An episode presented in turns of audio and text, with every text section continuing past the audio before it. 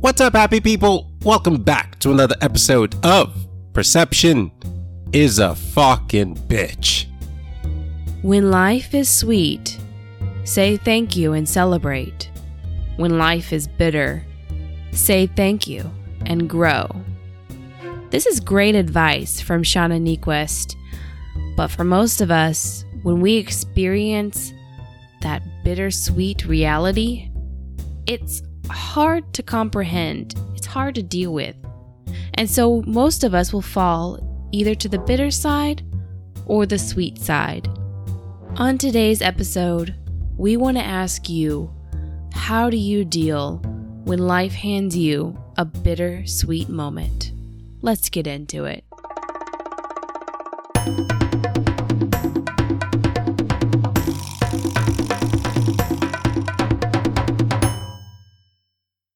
So, a chapter in our life is coming to an end right now. Yeah, we're going through a bittersweet moment right now for sure. And I can't tell if it's more bitter or if it's more sweet. I think it's on the sweet side. I'd like to think it's on the sweet side. It's definitely more bitter than I was prepared for, though. Right. I thought it would be all sweet. Like I, I've been waiting for this news for a while. I was excited about it, and and now that it's here, I'm like, oh shit! I, I kind of I know. don't want it. Yeah, Kinda- so so I we're we're going through a big life change right now. I got an opportunity to go work for a company out in Dallas. We live in Houston, so it's it's it's a move. It's it's an awesome opportunity. It's fucking 50% more than I make currently. And I'm not, you know, my salary wasn't cheap. You're not cheap, not cheap. not a cheap hooker. So, yeah.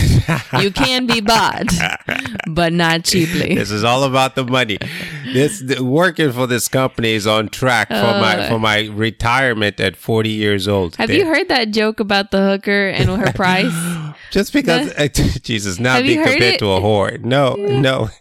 okay, so the joke goes. You hear that? You get a promotion. You're a whore now. You are. We're, we're all mercenaries. We're all whores. I'm a gun for hire, man. This I um, don't do this. Guns for free. hire, pussies for hire. It's the same Yeah, shit. Every man has a price. shit. Every man can be bought. This is so not how this is so not how I thought we were going to start the episode, but I guess this is where Sarah took it. Well, I mean, okay, so let me tell you the joke. Okay. The joke is a man walks up to a beautiful woman and says, Hey, would you sleep with me for a million dollars? Only a woman can tell this joke and not be slammed by me too. I, I love this joke. It's a this is perception is a bitch right here. okay. Can So- you sleep? Will you sleep with me for, For a a million, million dollars? dollars. Okay. And the woman thinks about it for a second and is like, Well, yeah, I'd do it. And then he's like, Okay, would you sleep with me for a dollar? And she's like, Fuck no. What kind of woman do you think I am? He's like, Well, we've already established what kind of woman you are. Now we're just negotiating price. Only a woman can get away with that. I love that joke. it's a good joke. Look, but we're we're all guns for hire. We're all mercenaries in this world. Like Yeah, you are just not a cheap hooker. You are not a cheap whore. it's, it's called American capitalism, okay? And I'm a cutthroat capitalist. So Yeah. either way, a better you a bidder. high dollar, high dollar hoe. I- a better bidder, you know, recruited my Bigger service. pimp. Jeez. I got bought by a bigger pimp. And, okay, that's where we're at. And uh, I'm excited because Gotta be taking that D. I'd be excited too. this is on pace for like retirement in in in 4 years, right? Like there's an equity portion of my salary Well, let's that- not let's oh, not let's bore not get them into with that. the No, no, numbers. okay. Let's not bore Either them. way, either way, It's a good opportunity. The big thing that I'm excited for you too is that this is an expanding company. Your current company uh, was a little more shrinking under the current circumstances. The opportunities weren't really there the way they had been uh, pre-COVID.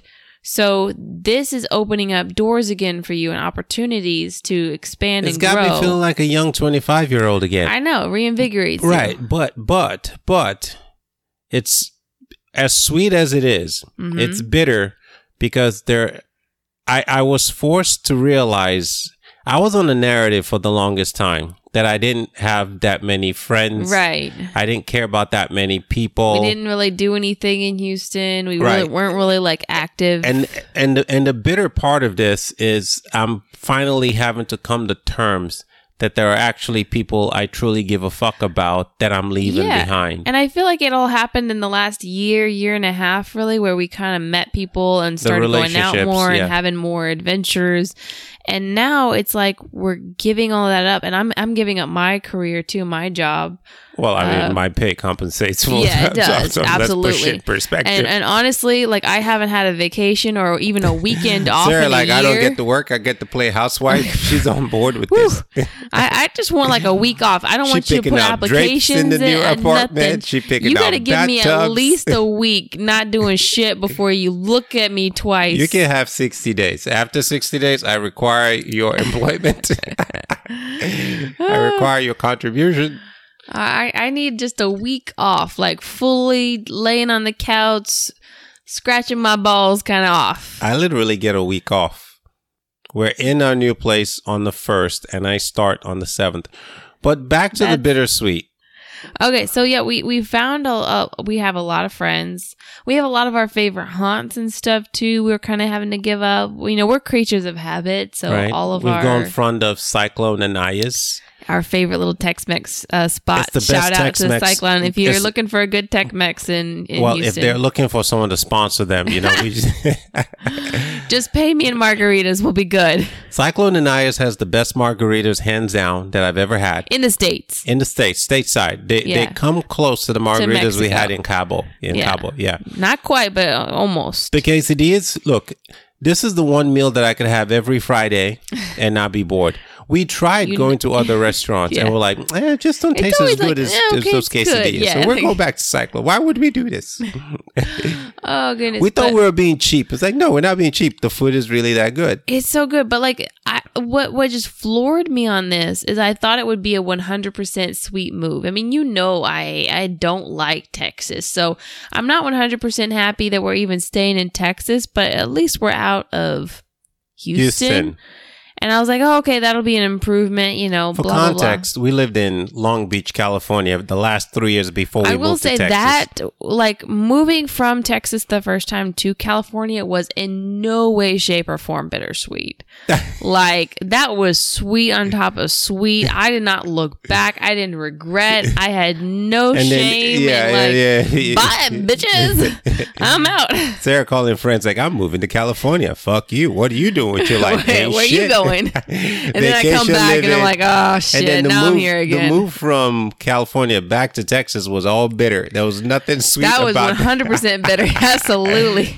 Sarah, like, Absolutely. we- we- we- the first thing I said, I, I was, let me say it. We roll into Houston. The first thing Texas that Te- Sarah says is, "I forgot how ugly this shit is.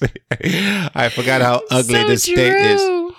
But but Uh, this is I will say Dallas is a little prettier than Houston is. I know Houstonians are gonna hate on me for that one, but at least it's fucking cleaner. it's it's a concrete jungle. I mean, they're both concrete jungles, but Dallas was just Dallas a little more than bit Houston. cleaner. No, they're the same. I found the people in Dallas just as nice. I've always heard that they're People assholes. said they would be really, out- but hey, we spent a day there apartment I know, I know, in the bougiest part of town. well, and also we were talking to a lot of the salespeople. They got to be nice to you because they're trying to get your money. Drew, good point. Good point. We went to an apartment. hmm We, we, so we went apartment shopping. You never get this in Houston. They gave us two bottles of prosecco Italian little- sparkling wine. I'm like, okay, Sarah, we're not in Kansas anymore. Nope. we, Nope. we don't, we're moving up in life. Okay, we're we're we're the aristocrats now. I loved. this was a perception moment too. So we walk into this one apartment that we're shopping, and it was very, very high end. And um, the valet or the concierge was a black man, and he I, he had met me when I went in to make the appointment. Yeah. Shook my hand, was very polite, Sarah's white. and and then you walked in, and he saw you, and his eyes Lit lit, up. up, and he knew. came around and fist bumped you. He was like, "My My man." man, my man. Who Give me that look man, like you in here. You're in here, like you you on this side. I that look was just I was I like, died I was like, let me guess. There's no black folks in this. in this building.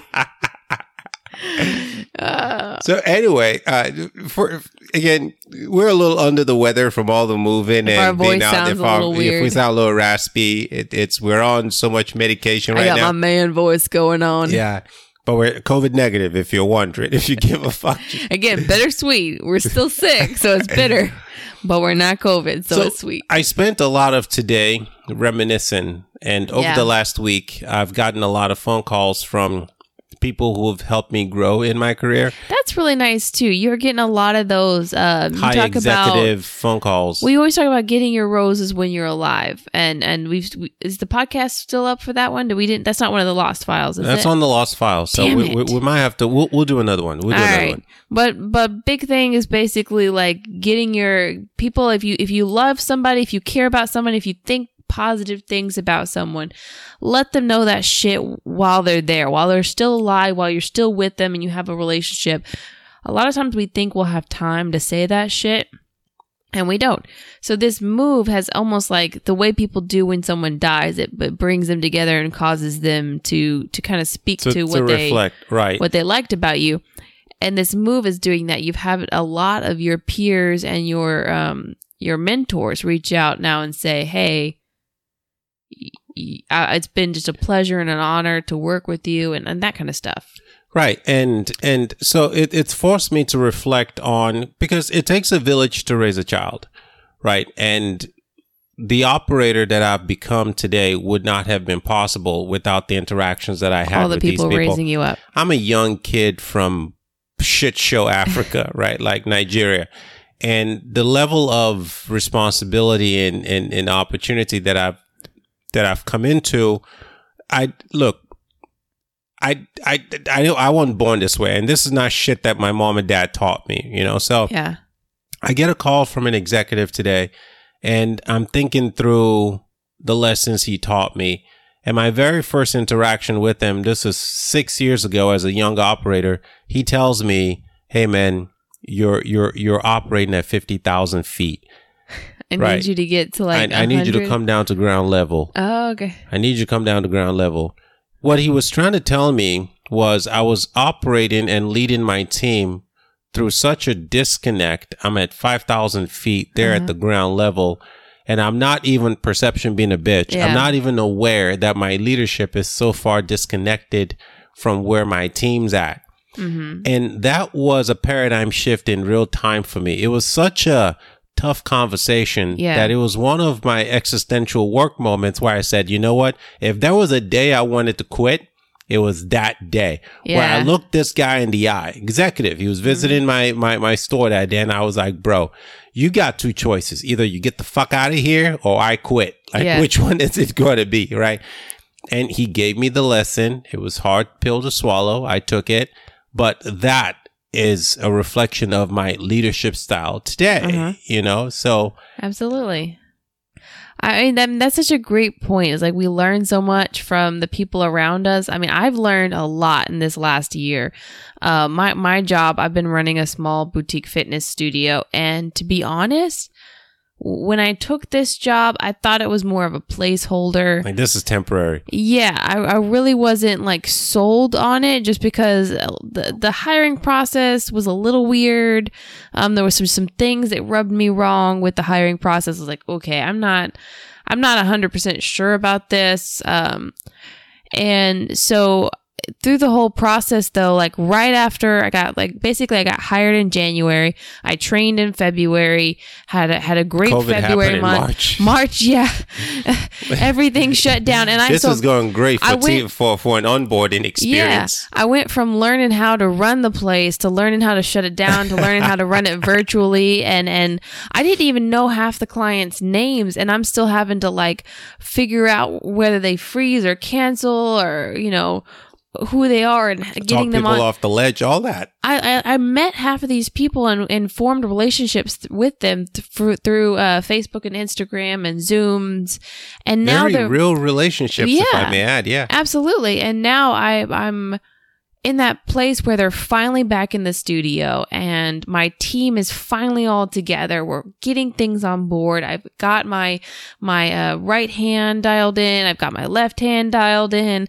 My it's coming together. I'm I'm starting to hit budgets and and gross and just I'm making headway. I'm like I'm seeing the light at the end of the tunnel, and now it's like, okay, You know what that is, right? You're you're high off that uh that bonus that that GMs begin when they hit budget. Because Right. you've gotten that like four months in a row. Sarah looking at these extra checks. like oh, this shit can happen. like this and I'm looking at her this like because like the whole thing through the Yeah. March from March on. I well, well, because you were on that bullshit narrative Took perception, like, oh, I'm right not good at sales. Oh, I don't do, do, I don't do sales. No, I've always known I'm good at sales. I just don't like sales. And I especially don't like pushy sales. I'm very specific on how I will sell anyone. And basically, I will give you all the information you need and I will help you make the right decision to ring you up. But if I have to push someone to buy something, that I know that they don't want or need. That's if I'm trying in. to twist their arm and and they're looking at me like I really don't like this and I'm trying to convince them that they like it. Like I used to have to do that at Verizon. You would take these old ladies you think about this who wrong, who who wanted the little bug flip phones and then you're trying to sell them the fucking iPhone and an iPad and a home phone and an emergency button. Like Life alert. yeah, we had all that shit. They're like, sell all of it. All they want is a little thirty dollar flip phone. Leave them the fuck alone. Just they don't know what they need yet. It's the Steve Jobs they can't model. even work it. It doesn't matter. We I didn't know I needed an iPhone until Steve Jobs came and said, "You want a But thousand you knew songs?" you wanted one. no, no, no. Steve they Jobs. can't even use those iPhones. They just sit there and no, no, no. It's context, babe. Steve Jobs came up to us, society, Uh-huh. and said, "Look, this home phone, you won't want it. You're gonna want this phone. It can hold a thousand songs. You can call it blah blah blah blah blah." We're like, "Ah, Steve, fuck you. We don't." It's like, trust me, you need it. You just don't know you need it yet. That's where I come in. That's cutthroat capitalism right there for you Okay. See, it's, it's, it's I not don't convincing like people. that. Look, a deal is a good deal when both parties walk away from it feeling slightly shitted. Okay, so Where- the kind of deals you like to do, No, don't- is don't- when, don't is when you that. just fuck them in the ass, and they didn't true. even know it was not coming. true. I just They offer, didn't even know. No, no, that's not See, true. I'm about mutual like 69. I like the 69 No, no, effect now when like having- both of you are just enjoying the shit out of this and- and- experience. And now we're having a uh, an ethics conversation. All- this is completely off topic. I know it's fine. It's fine. Somebody's probably still getting value here. It's because you just you just created an ethics perception that I need to clear up right now Oh, and call out. Okay, Look. mansplain it for me. All I'm saying is sometimes people don't know what they need, and you have to offer and give them perspective. I say that to you every day. You never know what you need, and then So I tell you, and you hard close me all the time, and I do it to you too. But in the context of our relationships, it's okay. But in the context of actually getting paid for, it, you're like, oh, I don't want to do pushy sales. I'm like, when you decided where you and your spouse went out to eat tonight, what the fuck do you think that was? You think he really wanted to go get sushi? yes, do, you see my point? Context. he wanted It's that sushi so he could have It's- that pussy. it's context. So, but bittersweet, right? So I've been thinking about Back on topic. back on topics. The the the the the growth that I've gotten from people. I remember another leader of mine told me this is I was I was struggling with communication, right? Uh-huh. Like I love philosophy. And again, I'm speaking about something this. that people forget. I feel like a lot of times with you that English is your second language, and you sometimes miss the little like nuances when you're trying to get ideas across. Is why. Hmm English is not my first language. I learned to speak English through textbooks hmm and whatever access to Western culture I had, which the access to Western culture for me to learn English was through philosophy books. Again, I read The Allegory of the Cave, The Odyssey. These were books that I read at 10 years old to learn and sharpen my English. The point that I'm making is this. I I I can be very like precise, Uh-huh. almost overly You sound like an old professor. when I talk and it comes across and when I'm but here's the problem though it makes me very articulate Uh-huh. but when you're trying to lead a team and you have to scale understanding and communication along the lines of people who have different levels of understanding Yeah. like some of my team could be people who maybe don't have a high school degree, right? Like there's Well- varying ranges. So here I am trying Mm-hmm. to communicate on a on a on a philosophical professor grade level, and I can't. And I'm wondering why my team don't understand what the Right. fuck I'm talking about. And I had a leader tell me like, Deji, you got to dumb this shit down to where the lowest common denominator can understand. Right. And until you're able to do that, you cannot be an effective leader. And again, one of those It's kind of a punch Dave Ramsey principle too. Uh, don't do anything financial until you can explain it to a fifth, grader, level. because you yourself may not understand Yeah. it. And it's not saying that you don't understand what you're saying, but if you can't communicate the ideas and thoughts in such a way Yeah. that a person understand it, it's the difference between calling Like our a lot of people know how to multiply and divide, but if you ask them to teach a child how to multiply and divide, they would struggle. Right, right, right. So that was a big moment for me that changed my leadership style. Mm-hmm. Another cause for self reflection. Again, again, I, I look back to the opportunity that I have now, and I am the I'm I'm a cumulative. I'm the summation of all the interactions that I've had with these leaders and peers throughout the years, because they may not remember these interactions with me Mm-hmm. because for them it was just another moment but for me it was existential it was it was where my mind was forming it was where my habits were, were Yeah. th- those were my paradigm shifts Mm-hmm. right so Well, that's about our uh, opportunity. It is bittersweet. Like I said, we you're getting more of this uh, relationship from your mentors now. Uh, you you're in a good place here, and you're having to walk away from all the sweat equity you've built built in your current company for a potential opportunity. We're starting over, start starting this fresh. all over again Um, and, and there's a lot resting on the line here. So it is bittersweet in, in a lot of ways and processing that is difficult, but we're going to get more into that. I need, I need some tequila, um, before I can keep going. So let's, uh, get some tequila. are and you out of your wine already uh, that was gone before we started. okay and you say you're not an alcoholic no, all right i guess somebody got to go it's only a problem if you have a problem with it. I guess I'm just gonna chill here while she. I'm just gonna chill here while she she goes to get a new drink. All right, folks, we'll be right back.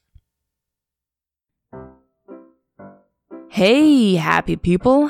Hope you're enjoying the tipsy, philosophical banter between Deji and I so far today, as we discuss the many ways in which perception is a bitch. We'd like to take this quick break to top off our tequila and remind all y'all bitches that you can submit your questions, comments, or topic ideas to our email piabpodcast at gmail.com. You can also find the links to our PIAB book, merch, and Instagram in the links attached to this episode. All right, now that that bullshit's out of the way, and we've re upped on our favorite inhibition lowering, mind expanding, and giggle inducing substances, let's get back to it.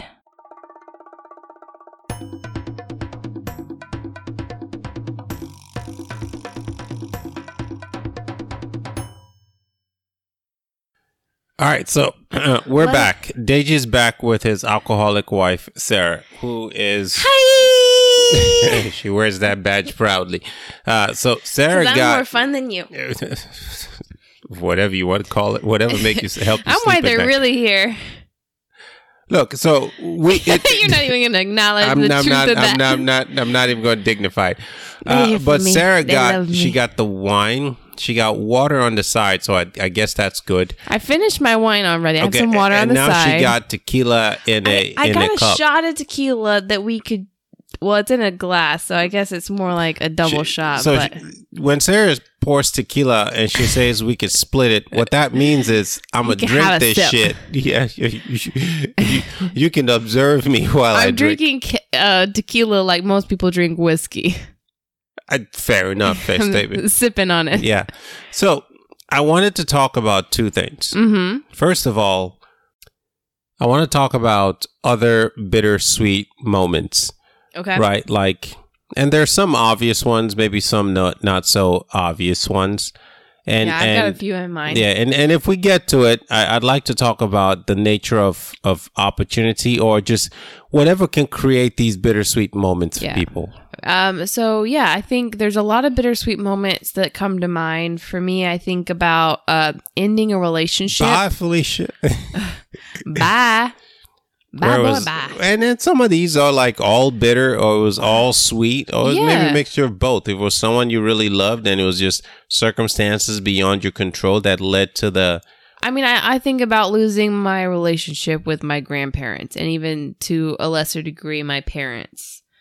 So that was all bitter. it, it was all- no, Oh, my was- perception. My bad. it was bad. It was shut the fuck up. bittersweet because I got you. Because it, I was oh. I was starting a relationship with someone that I Oh. They not truly appro- loved, But they did not approve of. they did not approve and they did not want to try or anything. And even now that some of them are coming around and like, oh, okay, maybe we were being bigoted and assholes and I'm whatever. it. It's it's too late to really repair the damage. It's It's, 12 like years later, man. Yeah, you you can't walk back from a lot of those things and you can't unsay things that you've said, but Your mom can't unsay no. the shit she said to me. And and again, that's bittersweet too because I love that they've grown as people and that their mind has expanded slightly and they're seeing that our relationship is valid and that it, it is wholesome and good. I just can't get over who they were 10 years ago. I can't Yeah. I can't get past and I can't acknowledge the growth. Well, you can That's forgive. a me problem though. You can forgive, kind of like that. Like when life is bitter, you can say thank you and grow. So you grow from that and you get better. I'm choosing to not grow here. Well, growing doesn't mean walking back and letting someone walk all over you again. Okay, It doesn't okay. mean like, um, I, like I, I've talked about this even with my father, like in the sense that I have no bitterness to him really anymore. I don't blame him. I, I'm not angry at him. There's no anger. I just don't really think about him. Like, it's more of that, like, just, eh, it was what it was You're just indifferent and I'm not. I'm I'm just not going to put myself in a position to be at risk because the op- the opportunity is not worth the risk. So while I can forgive him, I can appreciate his apology. It, it doesn't walk back the moments that did occur and and the, and the trauma that did happen. okay. And and like the same with you and my mom. Like the trauma happened, she can't walk back, but you could still appreciate the apology. You could let go of the anger. Your mom's never apologized to me. Yeah, that's okay, true. I'm, I'm just she's apologized, I guess, in a slight way to me, through, or she's not even apologized. I guess she's just given olive branches. Yeah, like so, more so, like the so what, what your and, like- mom's done is that political Almost just like trying to backhanded sweep it under the rug. that kind of backhanded. Yeah. apology where you're like, wait, they didn't apologize. Yeah, like you But almost not- forget that they don't. Yeah, but but now they want to be cool. Uh-huh. Like, wait, no, I'm still mad at you. that, that that's what your Uh. mom's doing. Well, it's better than what my dad did, which was apologize and then blame you for beating you. it's like, oh yeah, I, I know I beat the shit out of you, but really it was because you did X, Y, Z. So if you really look at it, It was your fault, you know. like sorry, sorry, I did that, you know. But Even I don't know why I thought about this, but like there's some team members that I'm like, I'm all sweet that I'm leaving. I'm like, I don't have to deal with these motherfuckers. oh yeah, yeah, I I, I know. I'm like, I'm like, I am so. I have some of those too. I had to have a major talk with a couple of my employees this week. But I'm trading problems because I know wherever I'm going, there's you, going to be. you like, never I'm- leave I'm- it. I'm- you never leave- baby. You leave one problem to have a new one. I'm just happy to be leaving these That problem. problems. oh shit. But yeah, I think about it even in a marriage. Like there is there is times that like we've even had moments where we we've gotten close to ending our relationship and it's it's been tough to fight our way back. And it's always been like I, I think about it and if if our relationship ended, I do think about how bittersweet that would be. Like I would never it's sweet because I would never regret if, even if we went through a nasty divorce, it'd still be bittersweet. I thought for sure it'd be like all bitter. It'd be bitter because it ended because uh you know obviously you never want to see a relationship crumble. You're always trying. And we're meant in it for the long haul. But it, it's Well, that's it's- what the preacher man told us. He said, "Till No. death do you part." No, that that's how I feel. Like I choose you. I'm not. I don't care. I don't care about a preacher. sweet. That's sweet. I That's choose sweet. you. I choose you too. Thank you. Okay. I was trying to be funny there. no, you know me. I'm. I'm. There's very little I take seriously in life, and and you and our relationship is. I, well, that's probably the list. that's that's it. Um, and and that's that's my priority. Like you are our priority here, and that's it's hard to to think about the possibility or the reality that every day you're in a relationship is a choice marriage can end at any time because it's two people choosing to be together and if if you ever choose to not be together what i get frustrated is how people only see the bitter then and they devalue then or throw away the entire relationship It's and a say it was a to not see the sweet. yeah it's like for and me that's a perceptions of bitch. It's like, and that's on, why man. this bittersweet You- concept you i know some people are probably like for 20 years. How is Yeah. there all bitter here? If it's all bitter, then why? You must be the crazy one for yeah, staying exactly. If it was all bitter, you're crazy. And that's that's my point. Is like I feel like maybe up to this point, people were like, "Why is this a perception is a bitch conversation?" right. But it is because it's it is perception. It's bittersweet is how you look at a moment.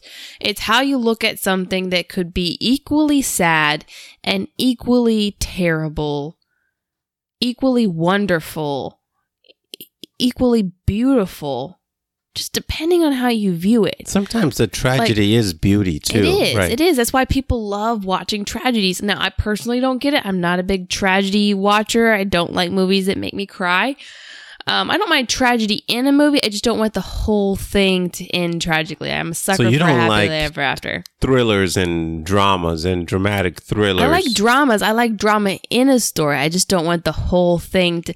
I don't like movies where all the main characters die at the end. You're like, what the fuck guess. was the point of that? Let me guess. You one of those rom com motherfuckers? Uh, Just romantic comedies. sometimes sometimes no i like action i really like all um movie types but i just i just hate like the romeo and juliet where they both die. That bullshit. I'm like what's the point? You could have just told me hey these two fuckers get horny fall in love and then kill each other because they're idiots. Great. Now i know the plot. Just save me like a couple hours here so fast forward this shit Titanic. He dies. oh yeah she could have moved over on the door but you know She could have got him another log, but right. you know, she, the spoiled brat. right? Oh, and then she throws the diamond in the fucking ocean. What the fucking point was this? It's a series of bad choices. Bad decision. I wish, I wish uh, he had pushed her off the door and got on. no, he loved her. Could do that. See, The bittersweet, the things you do for bittersweet. love. The things you do for love. Oh, but no, I, I, so relationships ending is a is a huge one, and I think a lot of people divorce is at an all time high. So I think almost everyone in there has gone through a bad breakup or a bad divorce, um, or has at least gotten close in their current marriage where they've had the. We've all had those moments where like shit. I don't know about you, but I don't know what we're gonna see tomorrow. this motherfucker might die in his sleep tonight. Yeah. So- and uh, uh but so that's one and then uh, what was another one i was i was telling you about earlier um Another bittersweet yeah type moment. There's many. oh i was i uh, sorry i remember where i was um thinking of um i was thinking of lee my stepdad Okay. so when he passed away that was an extremely bittersweet moment Because he had been in pain for so long, i mean We he was a happy to see him wonderful go. wonderful man but also sad that he died. He had been sick for he, he'd been fighting cancer and and then his parkinson's so he'd had a major brain tumor um fought for treatment had surgery did chemo all that stuff then got parkinson's and still had damage from the brain tumor I mean, this guy did not catch a break, and he fought it for 20 years, about, I think, if not more.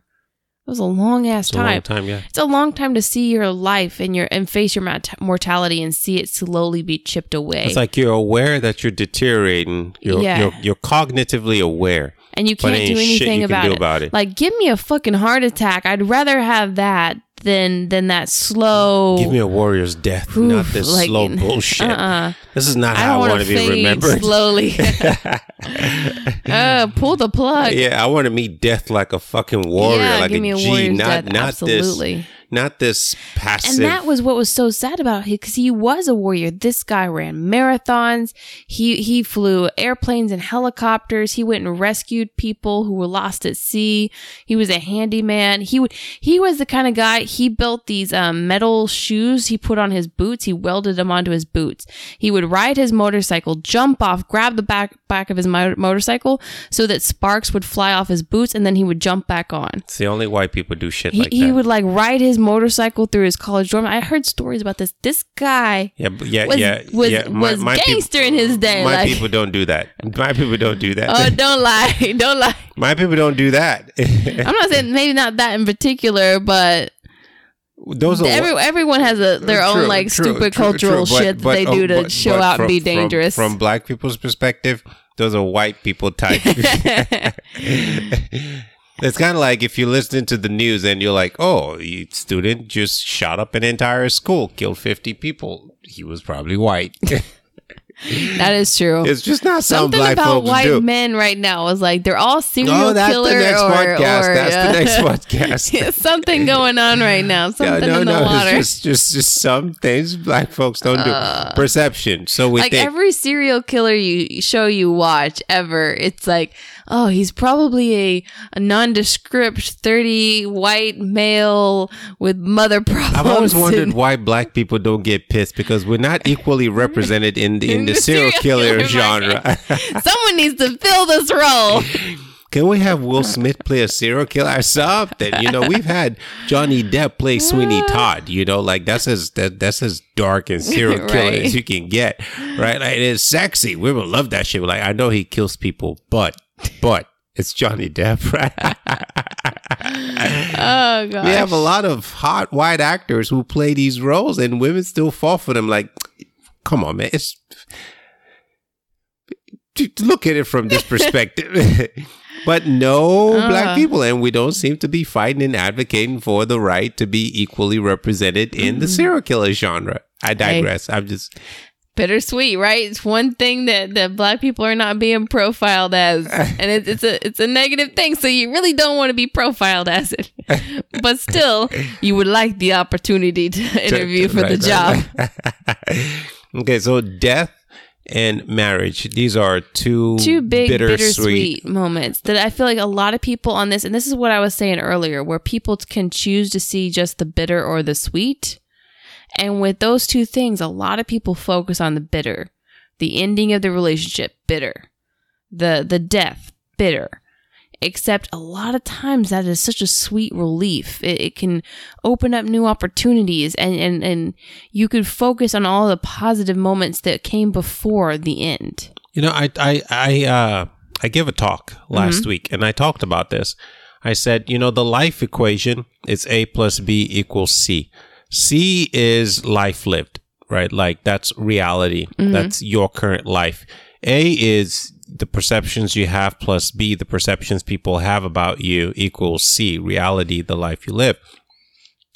It's existential and scary to me to know that what we call life, reality, is a creation of our perspectives.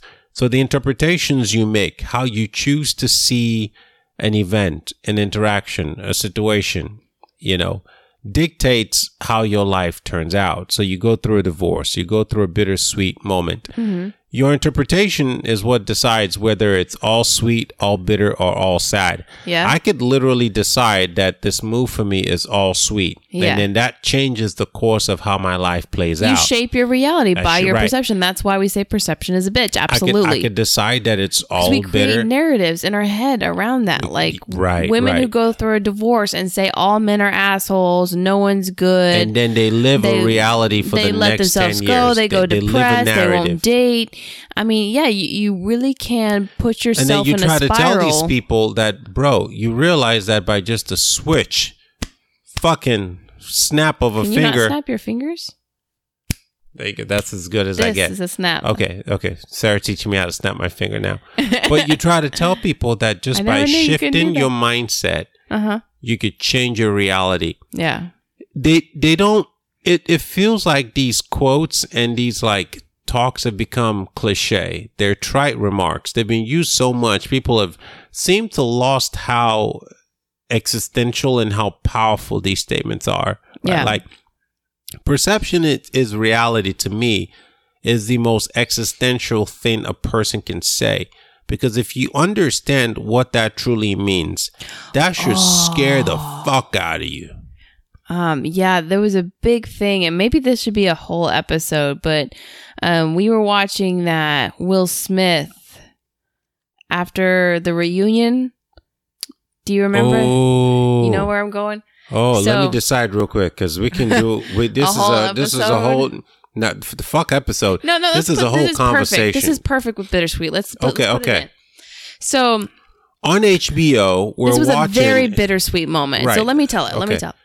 If you have HBO Max, uh, Fresh Prince of Bel Air reunion. Mm-hmm. That's what Sarah about to get into.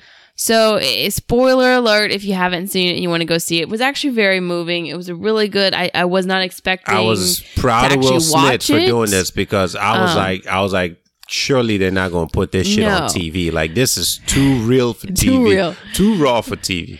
So, anyone who's kind of like watched The Fresh Prince of Bel Air knows that at some point Aunt Vivian changed. Episode three. I mean, season three. Season three, she And she Viv all of a sudden from- looked a little different. Yeah, she looked a little light. She went from Like, the dark end Viv to the light skin end light, Viv. little light.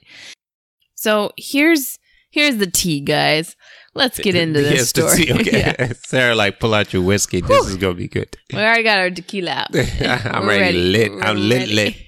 Yeah, he been sipping more than I have. Don't he lies to you guys? He lies to you. Don't believe him. He don't sing this shit.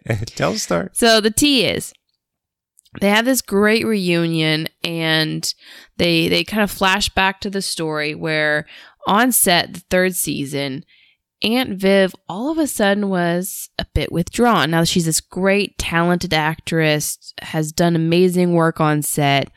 And then all of a sudden she becomes very withdrawn. She seems moody. She's not um, engaging with the other crew members like normal. And some interpretations were drawn from that. So the network creates an offer for her, basically one that's shit. It it basically um, forces her to not do They any other her work. into a corner where she can't. She, Mhm. You're fucked. If you sign Yeah. this deal, you're fucked. You're fucked. Um, what she didn't know is if she'd be fucked if she didn't sign it too. She doesn't know that yet. So on the back end, what you find out through this reunion, what's going on while she's being withdrawn here, you find out that she's pregnant with her first child and she has a non working, out of work, abusive husband. So things are kind of Rough at home for Yes. Aunt Viv. she doesn't know who she can trust. She doesn't know who she should talk to. So she just withdraws into herself as she's trying to deal with all of the trauma that's going on at home. Like I said, that gets interpreted. Perception is a bitch, man. So she can't tell people at work what she's going through, but all they see is her change in mood, change in so behavior. you draw your own so they make their own conclusions. and we're like, all guilty of that. I've done that do at work. We all do it. Um, so Will essentially admits in the reunion that while uh, now as an adult, a man who has kids and has life experiences, life lived, he sees now that she was just in pain then. But young 21, 22 year old new to Hollywood Will Smith, Is interpreting that as Yeah. man, this Hollywood his insecurity kicked in. hmm thinking she just don't like me. She's jealous of the attention I'm getting. She doesn't want me to succeed. Um, She's mad that I got the hating. lead role. You know, I'm not a I'm not a Broadway Yeah. trained actor. She is. So all of that led into when she gave up that deal because the network gave her a shitty deal. She gave it up, assuming like a, a rational person would that she could go on and find other work because she's talented, she's classically trained, got all this experience. It's no big deal. She'll find something else. However, she had no idea for one how big the show would blow up, and two, She she, had she no idea she would get percep- blacklisted She- as a difficult black woman, hard to work with. She had no That is idea. the kiss of death. A black woman is already hard. Dark skinned black woman, harder, harder and harder. Difficult dark skinned black woman, fuck, you ain't had- doing nothing. She had no idea how much perception was about to become a bitch in her life. So when people say, got fucked. So the last 27 years that Aunt Viv has lived has been reality. Yes. That reality. Based on a false perception. Based on an interpretation, a perception. It wasn't reality, but wasn't it real. became reality. because she was pregnant, dealing with an abusive husband at home. Mm-hmm. No one knew, and the people she was working with made an interpretation that this bitch is just hard to work with now Mm-hmm. Yeah. because all of the whatever. And they didn't just let it go and be professional and move on. They destroyed her career, her reputation. On on. And then they get to move on and be successful, make all this money, all these royalties, all this other career opportunities, and she's just lost it As all. I'm watching this on HBO, I was about in tears. I cried. I did. And, and Like, this is why I cried. This is why I, am not going to. I didn't cry. I didn't cry.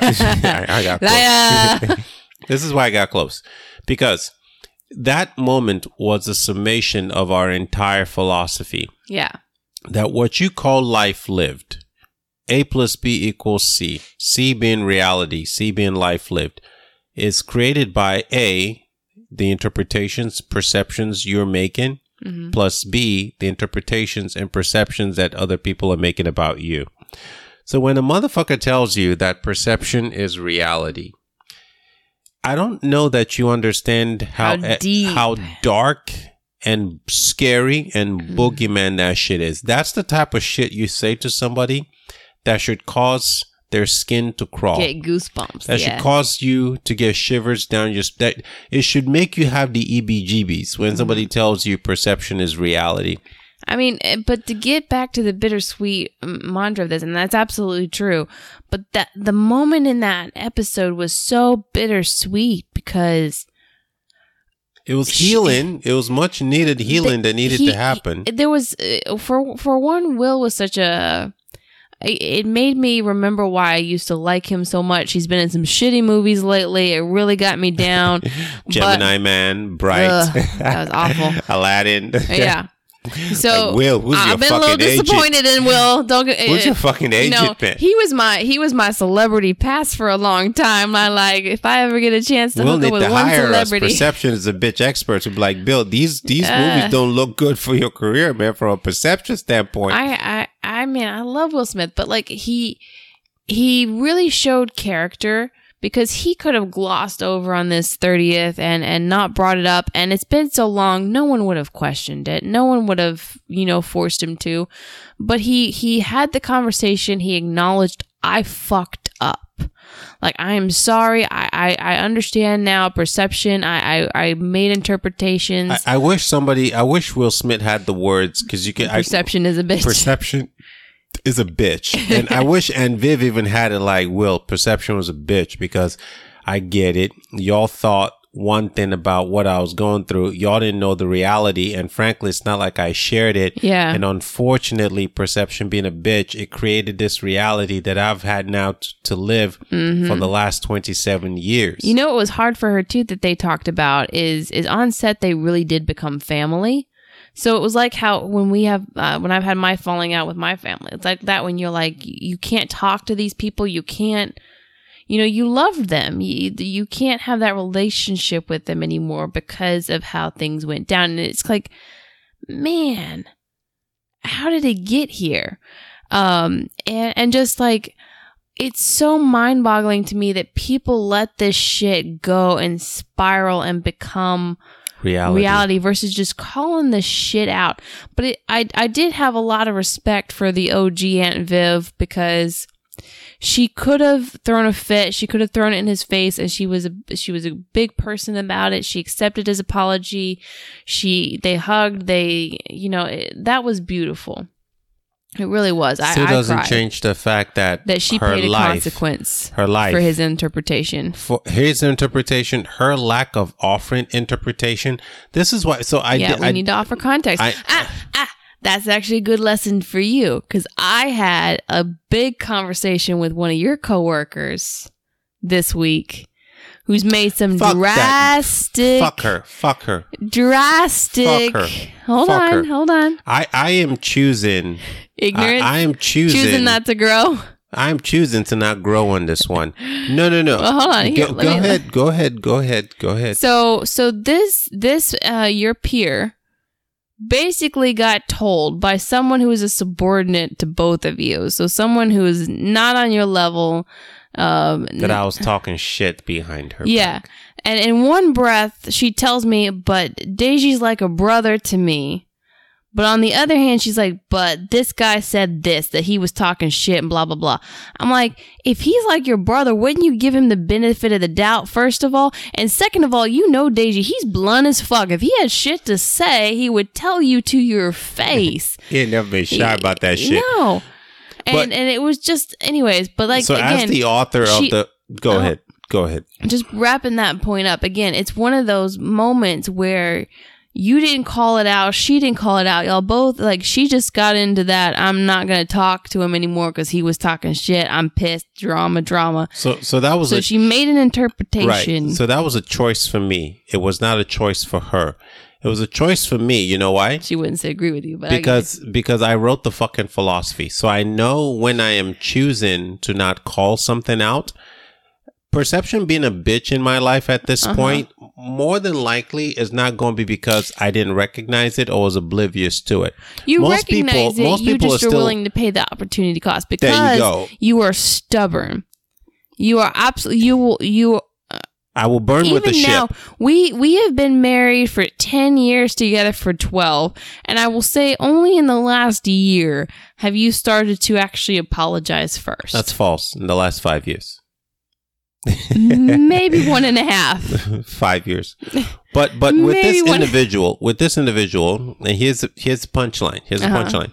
Most people are unaware yeah when perception's been a bitch in their life. Case in point, Aunt Viv and Will Smith. yeah The in shit- that moment it's reality it's shit- like i can't see any other way Right. The shit seems obvious when we're telling the story in hindsight. Mm-hmm. But when you're living through perception being a fucking bitch in your life, you are not able to see yeah it. you need that distance Right. to like oh As- okay as i was con- being irrational As the content creator, for me, it's choice at this point.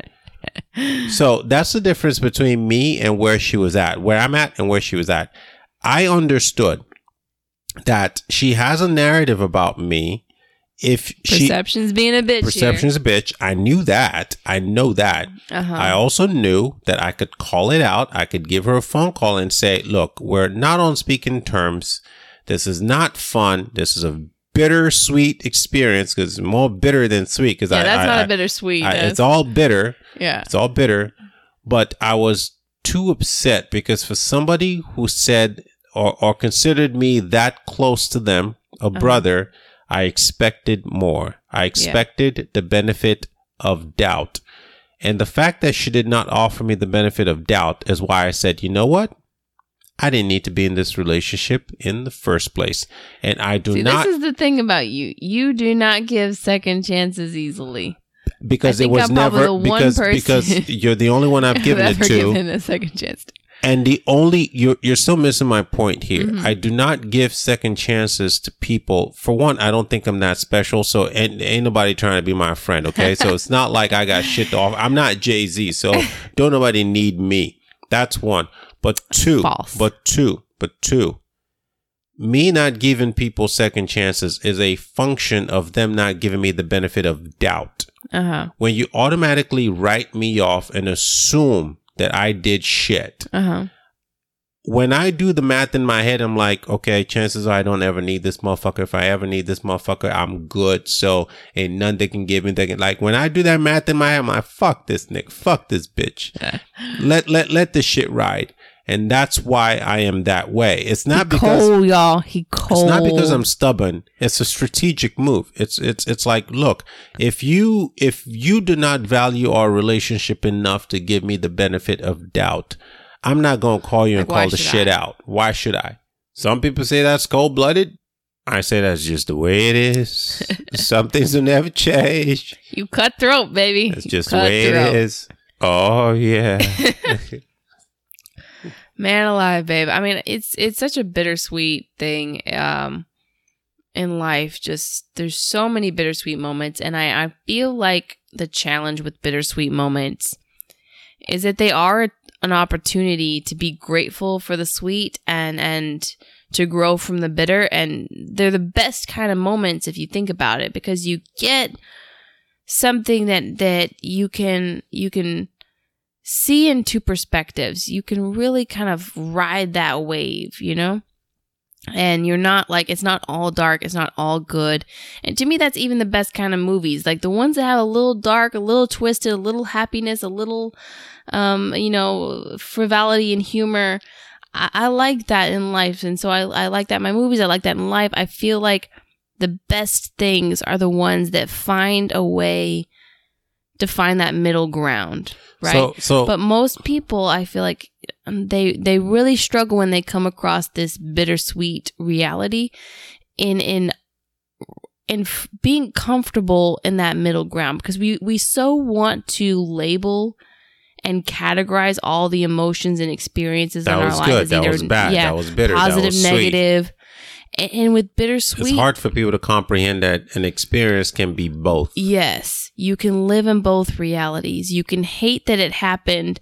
I mean, we even talk about this with politics a lot. Like, think about abortion, you know, don't like abortion, don't want it to happen, but sometimes it may and- be and a I'm- reality I'm, I'm, that. gonna get extreme here. Mhm. Rape, right? And I don't mean that in a bad way. I mean, in, and, and I said that word because I intentionally wanted to traumatize motherfuckers. Okay. Because I'm saying that there are traumatic events that happen to you, but force you into such tremendous growth and opportunity in your life that you look back and you're like, man, for where I'm at in my life right now, as traumatic as that experience was, I'm kind of weirdly glad it happened. It was fucking bittersweet. So you're not talking about essentially like rape. You're just talking about anything that's so like devastatingly so traumatic, traumatic, like right? You want to just categorize rape, as, murder, as, cancer, bitter, as like- bitter, but you're Yeah. like, man, the growth that I've had in my life would not have happened Yeah. if that moment did not happen. I- Because I agree. sometimes God be answering your prayer, but it don't look the way you. Th- it ain't all sunshines and rainbows No. with the good Lord. I even look back at when we did separate and you gave me a second chance and I gave you a second chance and we That's more decided. me giving you a second chance. Uh, from my perspective, it was more me giving you because Okay. I'm the one who left. I, was had to like I was, decide I to was come the back. right on the divorce court steps. Okay, so you were one day, one day away, Perception, one day away from being a divorced woman. Not the way I remember it. Not how I remember it. Anyhow, we we gave each other a second chance. We really found our way back to each other, and it it was it's something that was so traumatic. It was so hard. I mean, in that moment, just it uprooted both of our lives. We went through some really hard, shitty moments, but I I kind of can't take it back. I kind of can't regret it because the growth I feel like we both came out of through that it it's shaped us into who we are now and i think it's it made us stronger and it made us to where we've survived until today i think if we hadn't gone through that i, I don't know if we would have made it it, would have been a far superficial relationship. Even Yeah. if we made it this far, we the relationship would not have the depth it has. no and i think it made us it made us more empathetic it made us more human and it made us more honest because i think prior to that we were kind of still in that like lie to each other like be the person you you you think the other person wants versus being honest in who you really are That cupcaking phase. that Yeah. cu- yeah. So I again, I can't regret it. It was traumatic. It was hard, but we came out of it. So trauma can be beautiful, and and beauty can be very painful and very devastating. So bittersweet is the is is honestly, I think, the best thing out there. But can you be comfortable in the uncomfortable of the undefined in that moment? And that's the question here. How do how do people ride that wave? How do you take a bitter experience and see the, The sweet sweetness. in it? And how do you take a sweet experience and maybe recognize Yeah. some bitter in it? Because life is never black or white. The Mhm. shit is shades of gray. If you like what you heard and you enjoyed Sarah and I's conversation today about bittersweet, you probably also know somebody in your life who needs to hear this conversation. Please share this with them. Share it with a friend. Forward it to them because it may actually help them out and give them some perspective. Also, we need you to rate us five stars on whatever audio platform. Let you'll- them rate us whatever they want. It will you know, be very hey, bitter if, I it's- say a one if star low, rating. maybe we grow from it, so it'd be bittersweet. It may, we not may not like growth. to see It's it, but we may grow from if it. If it's less than five stars, it's all bitter. He a cold motherfucker, y'all. five stars, only sweet. We appreciate you guys, and we'll see you next time.